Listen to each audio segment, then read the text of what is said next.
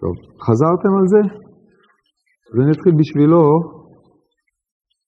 מהקטע קצת קודם לכן, אבל אני אעשה את זה מהר. אתה קראת את הטקסט? או-הו, אז כלל נקוט יהיה בידך. אם אתה רוצה לבוא לפה, שטוב שתקרא את הטקסט קודם, כי אחרת זה כמו שאתה בא לדרשה בעלמא. אין בזה שום ערך. עדיף לשבת ללמוד גמרא, רק עושה טוב לאדם. הגמרא דיברה במסכת אה, פסחים על היחס בין שמע ישראל לבין ברוך שם כבוד מלכותו לעולם ועד. סומכת את זה על אגדה המקובלת באומה, שבשעה שיעקב אבינו עליו השלום נפטר מן העולם, ביקש לגלות את הקץ, נסתלקה ממנו, אמר שמא יש איזשהו פגם בזרעי, אמרו לו בניו, שמע ישראל אבינו הזקן, השם אלוקינו השם אחד, מיד נחה רוחו ואמר ברוך שם כבוד מלכותו לעולם ועד. לדורות, הדבר הזה נקבע בתורה, כן? מצוות עשה מן התורה, לקרוא את פרשת שמע. יש מחלוקת בגמרא אם זה דאורייתא או דרבנן. לפי מי שאומר זה דאורייתא, אז המצוות עשה היא על הפרשה המסוימת הזאת. מי שאומר זה דרבנן, אומר שיש מצוות דיבור בדברי תורה, והחכמים קבעו את אותה פרשה שבה יקוים המצווה. ככה פרשו תלמידי רבינו יונה, והשגתה רב סימן א' העמיד, הרים על נס את השיטה הזאת. תוספות בסוטה בדף ל"ב עמוד משהו, לא זוכר, נראה לי עמוד ב' למטה, הם אה, נקטו ככה להלכה של קריאת שמע דרבנן, אבל השיטה הנקוטה ברוב הפוסקים זה דאורייתא. אז אנחנו עושים, קוראים את קריאת שמע, וכפי שמופיע בתורה, היא מופיעה בלי ברור שם כבוד מלכותו לעולם ועד. אף על פי כן, אנחנו אומרים ברור שם כבוד מלכותו לעולם ועד בלחש, באופן מפתיע. והאמירה הזאת בלחש, הגמרא הסבירה אותה, מפני שלומר אותה בקול אי אפשר מפני כבודו של משה רבנו עליו השלום, שלא הזכירו. לא לאומרו בכלל אי אפשר מפני כבודו של יעקב אבינו עליו השלום, שהזכירו, אלא המיצוע היה לאומרו בחשאי או בלחש. על פניו הדבר הזה נראה מהדברים היותר תמוהים וסתומים. איזה מיצוע יש פה. עכשיו המהר"ל ערך מערכה להסביר את מעלתו היתרה של ברוך שם כבוד מלכותו לעולם ועד על פני שמע ישראל השם מלכנו השם אחד, עד שאין ראוי לאומרו אלא במקום הקודש ממש, כמו שהיו אומרים במקדש, שהיו אומרים בהזכרת השם, ברוך שם כבוד מלכותו לעולם, ואת זכר לזה אנחנו עושים בתפילת יום הכיפורים, כאשר אנחנו משחזרים את עבודת הכהן הגדול ואמירת שם השם השם, שאז נופלים על פניהם ואומרים. על כל זה הוא העריך להסביר את המשמעות של כל הפרטים, ואנחנו הגענו בעמוד צדיק ט' לפסקה, או ראינו באמצע, של הפסקה אז כאשר שמע יעקב קבלת מלכותם, אבל נקרא קצת קודם לכן. או נקרא את זה מהר, ומה שצריך הסבר אני אסביר. טוב, אז נתחיל מעמוד צדיק ח' בדיבור מתחיל וזה. וזה שאמרו בפרק מקום שנגעו אמר שמעון בן פזי, ויקרא יעקב אל בניו, ביקש יעקב לגלות קץ הימים לבניו, נסתלקה ממנו שכינה. אמר שם יש חס ושלום פסול בזרי כאברהם שיצא ממנו ישמעאל כיצחק אבי, שיצא ממנו עשיו, אמרו שמע ישראל השם אלוקינו השם אחד. אמרו, כשם שאין בלבך אלא אחד, כך אין בליבנו אלא אחד. מיד פתח הזקן ואמר, ברוך שם כבוד מלכותו לעולם ועד. אמרו רבונו נכי נעבד. נאמרי, לא אמרי משה, לא נאמרי אמרי יעקב. הקטינו שאומרים בחשאי. הסברנו את בחינת החשאי, אתם זוכרים? קודם שבחים בחשאי, מושג הדממה, שזה שבח יותר נעלה. אמר ויצחק בריד הרב עמי משל לבת מלך, זה גם כן נקודה שלא הסברנו בפעם שעברה, ובזמנו טעיתי במראה מקום, כמו שזה היה באמת בצלח. המשל הזה סתום ביותר. וכמובן, אחרי קריאת המהר"ל עד תומו, צריך להבין את המשל, זה חלק מהבנת הטקסט, ואני מקווה שבעקבות מה שקראתם הבנתם את המשל, אם לא, אז אנחנו נשתדל לעשות את זה. מה המשל? משל לבת מלך שהריחה ציקי קדרה. תאמר, כלומר תגיד שהיא רוצה לאכול מציקי הקדרה, יש לה גנאי, לא מתאים לבת מלך. לא תאמר, יש לה צער. התחילו עבדיה והביאו לה בחשאי. עד כאן המשל. מה הנמשל? לא ברור. הנה התבאר כל מה שאמרנו בזה בביאור, כי תחילת קבלת מלכות שמיים על ידי י"ב שבטים שהם בני יעקב, כי בני יעקב היו ראשונים לקבל מלכות שמיים ולומר שמע ישראל השם אלוקינו השם אחד, לא יעקב אביהם. מדוע? כי רק את אמירת שמע ישראל יכולים רק בני יעקב לומר. יעקב אבינו הוא לא במדרגה הזאת, כמו שהוא ביאר קודם, לכן הוא דבוק, כל מדרגתו היא דבוקה למעלה בכיסא. לכן אין פה קריאה לייחוד, כי הוא מייחד באופן מתמיד, כמו שהרמב"ם במורה נבוכים, מגיע מנ"א מספר על מעלתם של האבות, שלא פסקה לרגע דבקותם בבורא יתברך גם כאשר התעסקו בענייני הבקר והצאן, בהערה נפלאה, שם הרמב"ם מסביר את הדברים האלה, זה מעלתן היתרה של האבות שגם כשמתעסקים עם בני אדם בעסקיהם, אברהם עם אבימלך וכן הלאה, לא פסקה מחשבתם להיות דבוקה בהשם יתברך. זה דבר שרק לצייר אותו בשכל הוא קשה, על אחת כמה וכמה לממש אותו במעשה, צריך להיות אדם בעל מדרגה יתרה, שכל דיבור שלו נמשך מאותה נקודת דבקות. זה ייחודם של האבות. ולכן, הצורך לייחד באמירה של שמע ישראל השם אלוקינו השם אחד, היא מבחינתם לא נצרכת כי היא מתמידה, מתמידה והולכת. או בניסוח קצת יותר קיצוני, עצם הפעילות שלהם, כל עצמה אומרת דבקות וייחוד. אבל הבנים, דהיינו השבטים, הם הראשונים שמתחילים לגלות את הייחוד בתור דבר המתפשט, הם תחילת האומה. יעקב אבינו הוא אבי האומה, האב הוא לא מתחילת האומה. תחילת האומה זה כאשר מתפשטים הבנים, כמו שאמרתי לכם, י"ב שבטים שהם י"ב אה, כיוונים בצירופי שם הוויה שמשלימים ומגלים את ההיבטים או הפנים השונים של ההנהגה האלוקית בשם הוויה ברוך הוא, שהוא מייחד את עם ישראל. כל זה הסברנו בפעם שעברה. ופה הוא מסביר למה באמת זה התחיל בהם, כי למעלתו של יעקב שהייתה צורתו חקוקה בכיסא הכבוד, אין נחשב בזה מלכותו יתברך על ידו שהוא בתחתונים. זאת אומרת, צורת יעקב חקוקה בכיסא. הכיסא, אמרנו כמה פעמים, זה ביטוי לאופן שבו הקדוש ברוך הוא מנהיג את העולם, הוא מעל המרכבה. ממש, הכיסא זה עולם הבריאה, שורש של כל ההתאבות הזאת. אם צורתו חקוקה תחת הכיסא, אז מצד אחד אין מלכותו יתברך ניכרת. כי מלכותו יתברך ניכרת זה כאשר אדם רגיל חי בעולם הזה כמלך ועם. עם, או מלכותו של המלך מתבטאת על ידי זה שנתינים חופשיים למחצה, לשליש ולרביעה, כופפים את רצונם וממליכים את המלך. זה גדר מלך, לעומת מושל.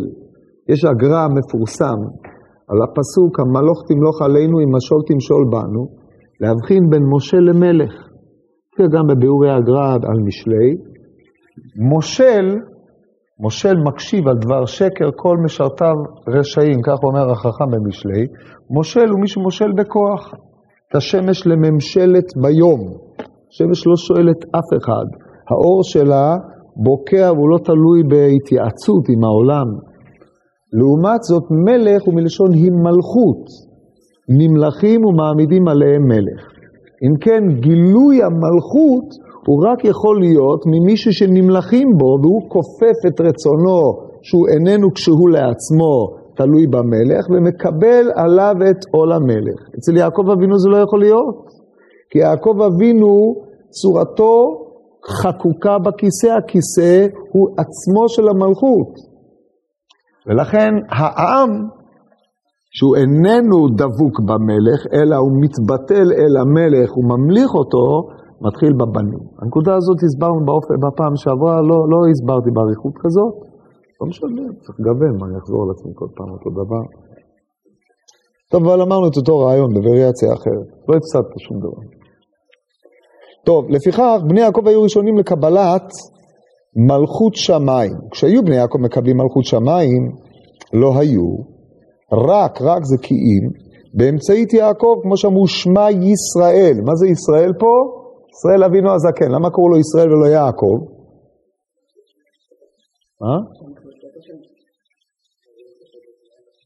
מה? לא, גם כתוב, וירא השם לישראל במראות הלילה, ויאמר, מה? יעקב, יעקב, פתח בכד ושים בחבית, מה קרה?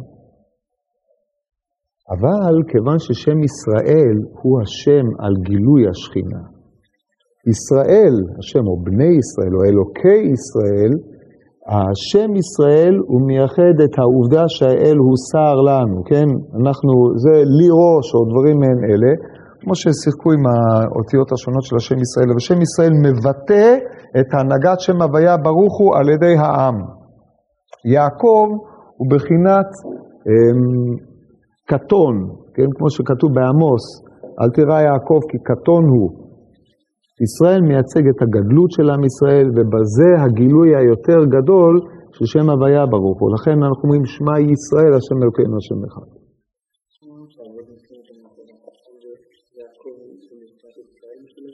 לא, או גם קודם לכן היה, נכון? כתוב מעליו אלוקים במקום אשר דיבר איתו, וזה היה אחרי שקראו לו ישראל, כן? שם במקום, אתה יודע איפה זה? לא, זה וישלח. ויצאו אדם יעקב, כן? ושם ויעל מעליו אלוקים, שתית ברש"י, האבות הם המרכבה. אבל גם קודם לכן זה היה, כן? אלא שנשתנתה הבחינה שלו מכאן ואילך. אלא זה לא כזה משנה לנו עכשיו, אבל מה שהוא טוען פה, זה, זה לכן זה היה ראוי, לפי שיעקב אחד לגמרי, עוד פעם, כשבני יעקב היו מקבלים מלכות שמיים, לא היה רק באמצעית יעקב, כמו שאמרו שמע ישראל השם אלוקינו השם אחד, זאת אומרת, יעקב אבינו הוא זה שבאמצעותו ישראל מקבלים עליהם עול מלכות שמיים.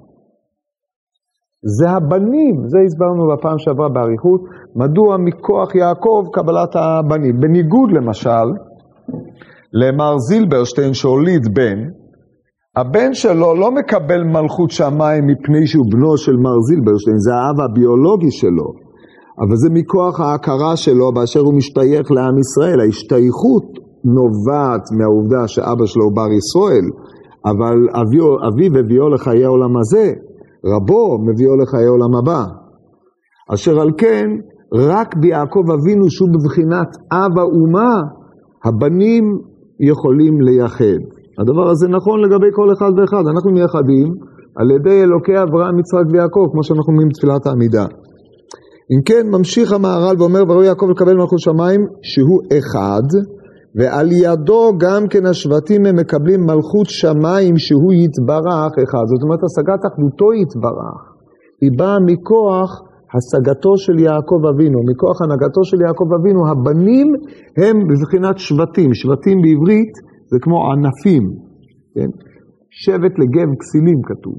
שבט זה או מקל או שבט שיוצא מעץ, כמו שאמרנו י"ב ענפים המתפשטים מהשורש, והם מגלים את הבחינות השונות, כל הצירופים של שם הוויה, כמו שכתוב בשערי ההוראה ועוד. אז אה, לכן כל אה, שבט, כל אחד ואחד מהם מגלם איזשהו היבט פרטי שהוא השיג ועל ידי צירופם יחד, כולם מייחדים את השם יתברך. על זה נאמר, ויהי בישורון מלך. איזה מלך? תלוי את מי אתה קורא. אתה קורא אבן עזרא, אז המלך הוא משה. אבל כמו שאנחנו רוצים לומר, המלך, וכמו שפרשו חז"ל, הולך על השם יתברך. מתי יחד שבטי ישראל כאשר הם מתאחדים ביחד, מפני שאז יש פה מצד אחד שבטים, דהיינו ריבוי, אבל הריבוי הזה בהתאחדותו מציג או מייצג את בחינת האחד בשם השם יתברך. אומר המהר"ל, ומפני שאמר יעקב שמש פסול בזרעו בזה יוצא מן האחדות. אמרו כשם שאין בלבך רק אחד, כי יעקב הוא אחד בעצמו, כך אין בליבנו אלא אחד. יעקב הוא אחד בעצמו, מה זה אומר? כשיש מישהו שהוא לא אחד, אם הוא לא היה יעקב, הוא לא היה אחד בעצמו. כשם שאין בלבך אלא אחד, כך אין בליבנו אלא אחד. דהיינו, יעקב אבינו, את מה שהוא מייצג או מגלם, הוא אחד בעצמו, כי היעקב היה המייחד הגדול. עצמו של יעקב הוא היותו מייחד שם שמיים עליו. אם מצד היותו מרכבה וכן הלאה, זה הדרך. אז אומרים, כשם שאתה מייחד שם שמיים, שהרי צורתך חקוקה תחת הכיסא, שמשמעותו של הדבר הוא שהכיסא, שזה כיסא הכבוד, ההנהגה האלוקית, פועלת על פי צורת יעקב, אז בוודאי ובוודאי שהוא מייחד, זה עצמו של יעקב, כך אנחנו, בניך אין בנו אלא, אין, אנחנו מייחדים אין לנו אלא אחד. טוב, ואז מה קרה? אה, הוא מסביר זה, כי יעקב אחד בעצמו, כך אין בליבנו אחד, כאילו י"ב שבטים הם כמו יעקב שאין בליבו אלא אחד, כי על ידי יעקב נעשו, נעשו השבטים אחד לגמרי. כן, אם אתם מסתכלים על הדבר הזה, מה זה אחד לגמרי ומה זה היה קודם לכן, אבל יעקב הוא המרכז, יש לך 12 שבטים, חלק ל-12. הוא משלים את ה-12 להיותו 13. מה מיוחד בזה? פשיט ה-12 ועוד 1 זה 13. אחד. אז זה הכוונה אחד לגמרי. זאת אומרת, על ידי הצירוף של האב עם הבנים, אתה מקבל את האחד לגמרי, את האחד השלם, ואי אפשר ליצור פירוד ביניהם. אם אתה מפריד בין יעקב לבניו, אז בעצם ביטלת את האחדות. אשר על כן יעקב עצמו משלים מניין שבעים בירידתם למצרים. ועוד אי, אילו עניינים שנאמרו בדבר הזה. אה? טוב, תלוי את מי אתה קורא. אז זה מה שמעניין אותנו עכשיו, כן? את הבית הזה. אל תשכח, דברי תורה כפטיש יפוצץ סלע. טוב, אמ, והוא דבר מופלג, כי מספר שלהם כמו מספר אחד. כי היה יעקב נגד א' של אחד, ח' בני אמהות וד' בני שפחות, הרי במספר שלהם הם אחד במילואו. שהרי יעקב ובניו הם י"ג במספר אחד במילואו, וזה שאמרו כשם שאין בלבך אלא אחד, כך אין בלבנו אלא אחד, כי יעקב הוא אחד בעצמו, ולפיכך אין בליבו אלא אחד. הלב של האדם זה המהות העצמית שלו. נקודת הלב שלו, הלב, אומר הרמב"ם במורה, יש לו כמה שיתופים, שם ייפול על הרצון, ייפול על המחשבה, ייפול על מה שמחיה אותו ומעמיד אותו במשהו, כמו הלב הפיזי. אז ליבו, ש... כשם שאין בלבך אלא אחד, כי אתה בעצמותך מייחד, כל הווייתך או כל מהותך היא לייחד לפי הבחינה שלך. והרי יעקב ידוע שהוא נקרא יושב אוהלים, הסברתי לכם את זה, נכון? מה זה אתם יודעים, זה כתוב בתורה. יושב אוהלים, פירושו של דבר הוא יושב בין שני אוהלים. איזה האוהלים? אוהלו של אברהם, שבחינת החסד, ואוהלו של יצחק, שהיא בחינת הגבורה, והוא המתיים, לכן הוא נקרא איש תם, מתיים, הוא משלים את שתי הבחינות הללו, לקיים מה שנאמר, והחוט המשולש לא במהרה ינתק, ובזה הוא מעמיד את האחדות, כי תמיד בין שניים יש איזשהו מתח. השילוב השלם שהיא מידת האמת של יעקב, היא המצרפת שניהם, ולכן הוא אחד בעצמו. ברור הדבר הזה? טוב, עכשיו נמשיך. כל זה גם ממערל במקומות אחרים, אבל משלים את זה פה. וזה שאמרו כשם שאין בלבך אלא אחד כך אין בלבנו אל אחד, כי יעקב הוא האחד בעצמו, לפיכך אין בלבו אל האחד, כך אין בלבנו אל האחד, כי אנו מתחברים ביחד עד שאנחנו אחד. וזהו על ידי יעקב, כי יעקב הוא אחד לגמרי בעצמו. לכן יעקב כנגד האלף שבמילת אחד. לכן אמרו כשם, שאין בליב, כשם שלבך אינו רק אחד, כי יעקב יחיד היה, ובוודאי שאין בליבו אלא אחד. כך אף אנו, הם יותר מכל מקום אנו מצטרפים לאחד, כי כך מספר שלו עם יעקב שאנו מתחברים אליו במספר אחד, וכך אמרו שמע ישראל השם אלוקינו השם אחד. עכשיו פה צריך לשים לב לדבר מעניין, אגב אורחה. אנחנו מתייחסים ל-12 השבטים בדרך כלל כהתייחסות אחת, אבל כמו שאתם רואים אל נכון, לפי דרכו של המהר"ל, הוא מבחין בין בני האימהות ובני השפחות. עכשיו, כשאנחנו מסתכלים לאורך כל המקראות, אתם תראו תופעה מעניינת, לא עמד מלך מבני השפחות. היו שופטים, שמשון, שופט מבני השפחות, כן? אבל uh, הוא מגדן. וברק, קדש נפתלי, בהנחה שהוא בא משם. הוא לא היה שופט בדיוק, דבורה הייתה מהר אפרים, טוב. אבל מלכים לא עמדו. גם לא עמדו מכל ה... לזבולון אין לנו מלך. אבל um, ודאי שהייתה הבחנה, גם כשאנחנו רואים את הסידור של השבטים במדבר, למעט גד שהוא חריג, הוא נמצא עם ראובן ושמעון בסדר המחנות, שלושת בני השפחות מרוכזות בצד הצפוני. כן, יש דן, אשר ונפתלי, כולם מרוכזים שם ביחד. נראה, ההבחנה הזאת נשמרת, ומבחינת המדרגה, החטא והדלת, אי אפשר לחטא בלי דלת, ואי אפשר לדלת בלי חטא. אז לכן, זה כמו שני איברים שהנשמה תלויה בהם, שאולי יש לאחד חשיבות יתרה לשני, אבל כדי שהאחד תהיה לו את החשיבות היתרה, הוא צריך את השני בשביל חשיבותו, זה שהם משלימים זה את זה. הדלת הוא ההתפשטות של אה, הדבר, החטא הוא ההשפעה המגיעה להתפשטות הזאת. זה, זה הנקודה המעניינת שיש פה, ונמשיך. אומר המהר"ל,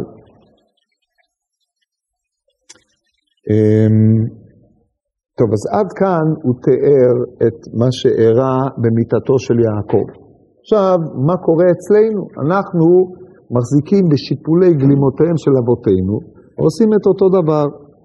כך, אנ, אף אם אנו הם יותר, מכל מקום אנו מצטרפים לאחד, כי כך מספר שלנו עם יעקב וכולי. וכן, מה שאנו אומרים, שמע ישראל השם אלוקינו השם אחד, אל מי אנחנו פונים?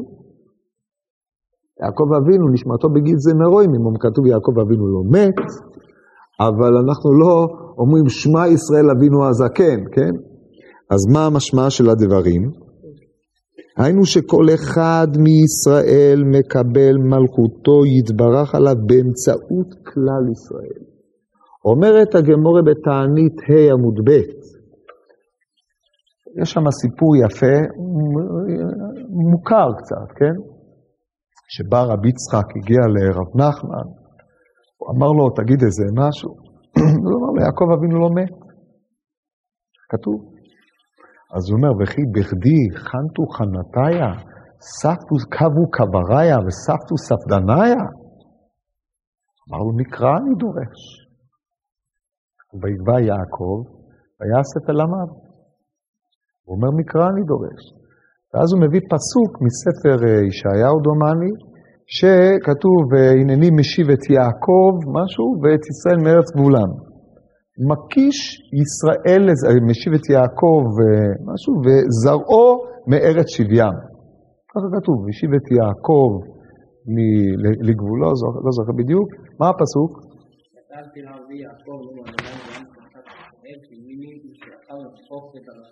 כן, זה מה שכתוב, הנני מושיעך מרחוק ואת זרעך. אז עכשיו הוא, עכשיו הוא מדבר, זה, זה נראה לי ירמיהו, לא ישעיהו. כן, אז עכשיו הוא אומר, ירמיהו פונה, אל תירא עבדי יעקב ועל אה, משהו ישראל, כי הנני מושיעך מרחוק ואת זרעך. על מי הוא מדבר? מדהים הפסוק הזה, פסוק מדהים, צריך להתפעל. אז הוא אומר, מקיש זרעו לו, מה זרעו בחיים? אף הוא בחיים. תסתכל בפירוש רש"י שם, הם נפלאים. אני לא זוכר בעל פה, לא צריך לחזור תענית, אבל אה, זה בערך מה שנזכר לי מאז, כן. החיים הוא מקבל. שאין לשבת, שאנשים אינם לשבת. כך פה בחיים, ויביאנו בגולה כדי לגאול את בניו ועיניו, כמו שעשינו במצרים, וירא ישראל, הוא אומר, ודרשינו את ישראל כמה. רואים? בדיוק, בדיוק סוגיית עידן, כן? אז עכשיו כשאנחנו אומרים שמע ישראל, אנחנו פורים, פונים אל זרעו של יעקב שהוא נקרא ישראל וחוזרים ומקיימים כל אחד את מה שעשו אבותינו, שבטים, כשפנו אל יעקב אביהם. כפשוטו ממש. טוב, זה לא אמרתי לכם בפעם שעברה. אתם גם לא חשבתי על זה פעם שעברה. לא משנה. אבל זה, זה פשט פשוט, אתה רואה, גם מוכח ברש"י ככה, כן. טוב, יפה. אז זה מה שאנחנו עושים. אז עד כאן הסברנו את השמע ישראל, זה הקטע הקל שבכל העסק. כן, עד כאן לא הפסדת הרבה. עכשיו הקטע הקשה, באמת. אמ, ויש לו אמר שמע ישראל השם אלוקים, כי הוא מדבר אל הכלל דברים אלו עמוקים מאוד. כן, אתם יכולים להבין, העומק הוא מדהים, מפני שבצירוף של כל הדורות, הכל חוזר ומתייחד אל אותה צורה חקוקה תחת הכיסא שהיא גילום, או אי אפשר להגיד גילום, זה לא מילה נאותה, של אותו ייחוד שייחדו כבר אבותינו. עכשיו אומר המהר"ל, ואז, כאשר פה, הגענו עד פה השנה, פעם שעברה, כאשר שמע קבלתם, יעקב קבלתם, קבלת מלכותם יתברך, אז אמר ברוך שם כבוד מלכותו. כי כאשר השבטים היו אומרים שמע ישראל השם אלוקינו השם אחד, ראוי ליעקב לומר ברוך שם כבוד מלכותו אחר הזכרת שמו. עכשיו על פניו, שם השם יתברך נזכר בהרבה מאוד עניינים. ואף על פי כן, אנחנו לא אומרים ברוך שם כבוד מלכותו. אתה אומר, ברוך אתה השם אלוקינו מלך העולם בורא פרי העץ. ומי ששומע אותך, אומר אולי ברוך הוא ברוך שמו, כן, תלוי עד כמה הוא אדוק באמירה הזו, בפרט אם הוא ספרדי, אבל אתה לא אומר ברוך שם כבוד מלכותו לעולם ועד. אז מה פתאום בקריאת שמע אתה כן אומר? זאת שאלה שהטרידה אותו. אומר המהר"ל כי הזכרת השם הזה שהוא אחדותו יתברך לגמרי, זה מלכות שמיים. ולכך היה אומר יעקב ברוך שם כבוד מלכותו לעולם ועד. זאת אומרת, ההבדל בין קריאת שמע לבין הזכרת שם השם יתברך.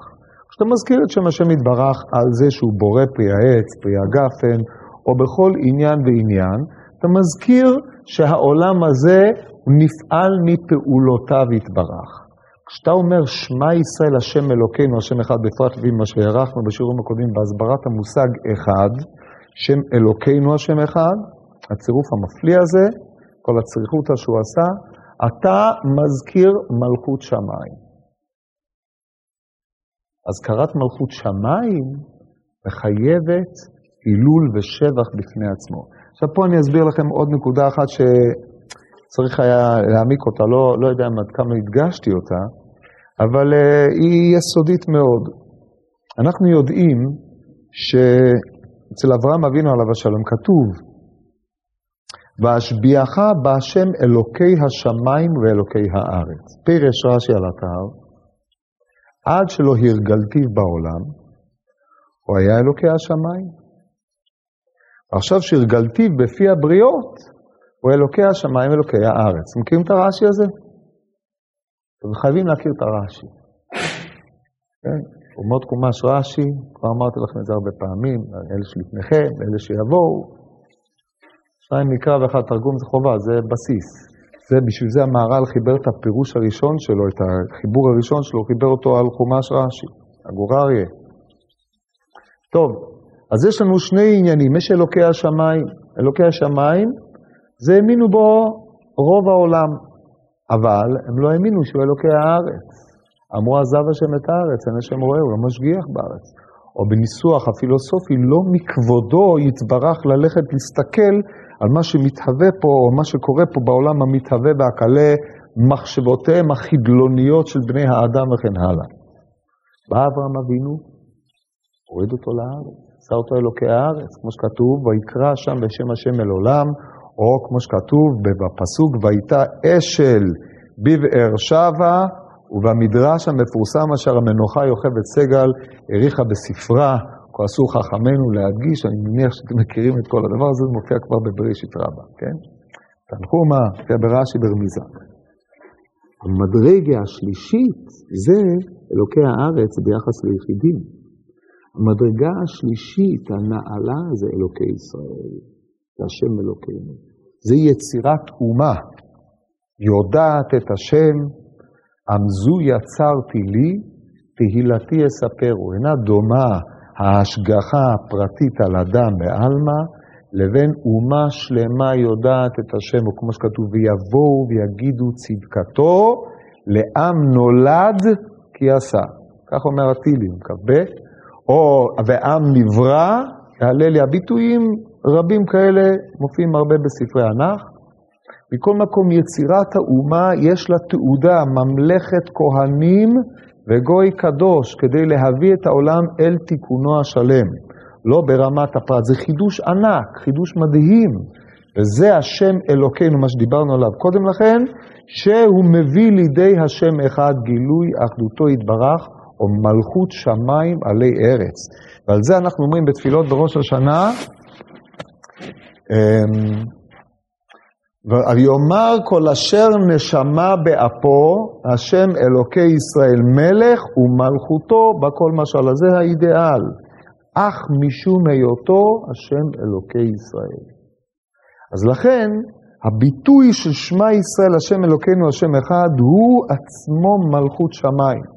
כמו שאנחנו יודעים, קריאת שמע בלשון הרמב"ם היא הצהרת הייחוד. אם אתם תסתכלו ברמב"ם בספר המצוות, במצווה ב', באסים, זה מצוות הייחוד. יש לנו מציאותו יתברך, יש לנו ייחודו. כותב הרמב"ם, והוא הנקרא קבלת עול מלכות שמיים.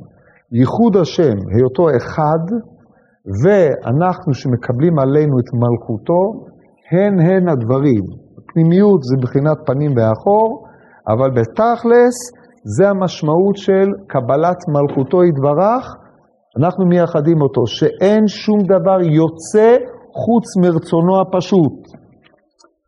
עכשיו יעקב אבינו עליו השלום שומע את קבלת מלכותו על ידי בניו, ואז הוא מהלל באמירה הזאת של ברוך שם, אומר ברוך שם כבוד מלכותו לעולם ועד. ופה אומר המהר"ל חידוש, אמרתי לכם את זה בפעם שעברה, זה הפוך מהאדמו"ר הזקן. אומר המהר"ל, ברוך שם כבוד מלכותו לעולם ועד, זה קילוס גבוה הרבה יותר משמע ישראל השם אלוקינו השם אחד. שימו לב למה מורכב בזה ברוך, קודם כל זה הברכה, ברכה זה השפעת ריבוי, שם, כבוד ומלכות, שהם בעצם ג' מדרגס שמייצגים את אותו עניין. שם, זה הנכחה לאחרים, שזה יש שם.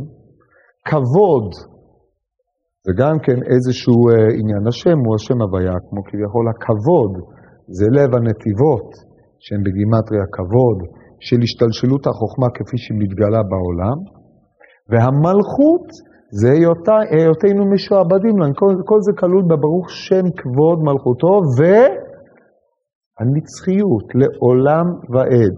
לא כתוב לעולם, אלא לעולם ועד. הוועד מוסיף פה את הממד הנצחי. אם כן, זה כינוס הילאה לשם הזה. אומר המהר"ל, דבר זה עוד יותר ממה שאמרו השבטים, שמע ישראל השם אלוקינו, ברכה זו אינו ראוי רק לאשר אינו גשמי. ויש לברך השם, כי השם הוא דבר שכלי לגמרי, וראוי הברכה הזאת לעליונים אשר הם בלא גוף והם נבדלים, ראוי להם ברכה זו. זאת אומרת, לברך שם כבוד ומלכות, שהם עניינים מופשטים שכליים, שכליים הכוונה לא רק נתפסים בשכל ואי אפשר לצייר אותם בחוש, אלא שכליים שהם שופעים מן האינסוף אל הסופי. זה ראוי, זו חלק מההנהגה האלוקית את העולם, לא המונהג אומר אותו, אלא מי ששייך למערכת ההנהגה עצמה, למרכבה, אומר אותו.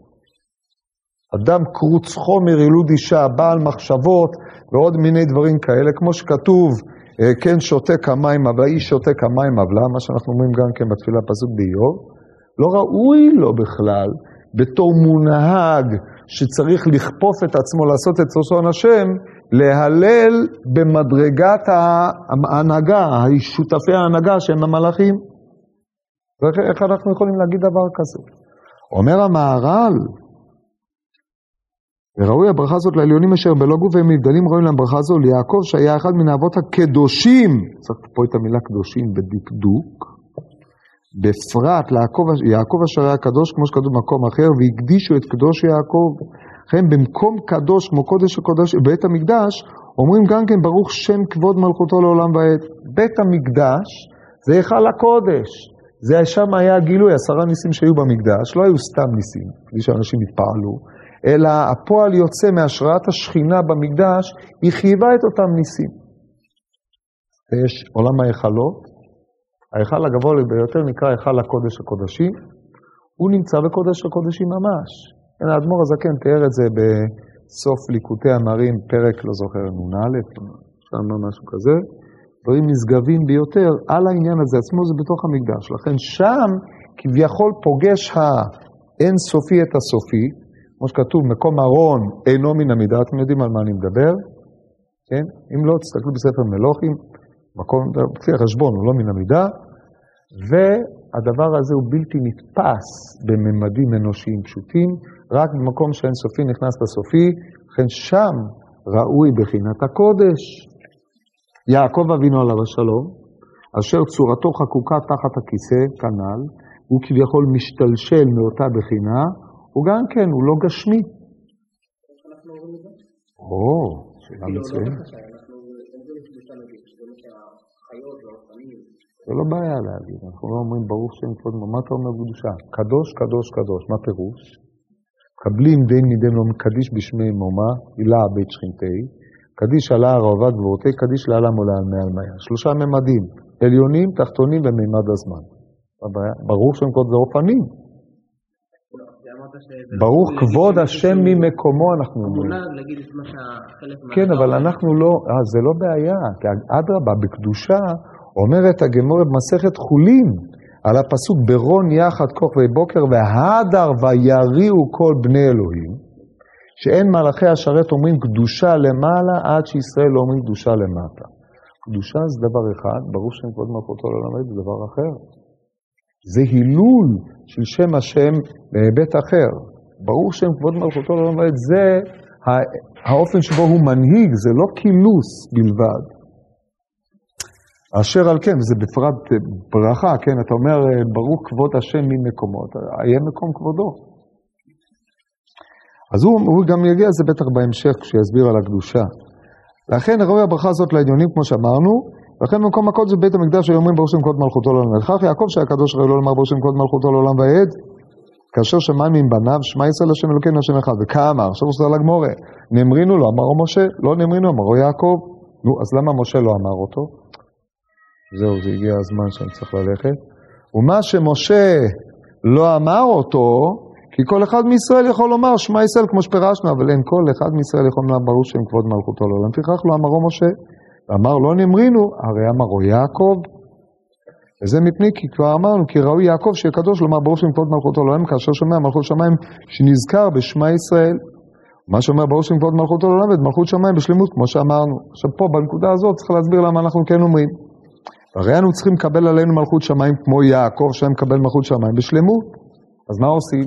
מצד אחד אנחנו צריכים לקבל כמו שיעקב קיבל בשלמות. מצד שני, אנחנו לא במדרגת יעקב, אנחנו לא יכולים לעשות את זה. איך יתיישבו שני הדברים הללו, אלא שזה גופה, מי אמר שאנחנו צריכים לקבל כמו שיעקב קיבל?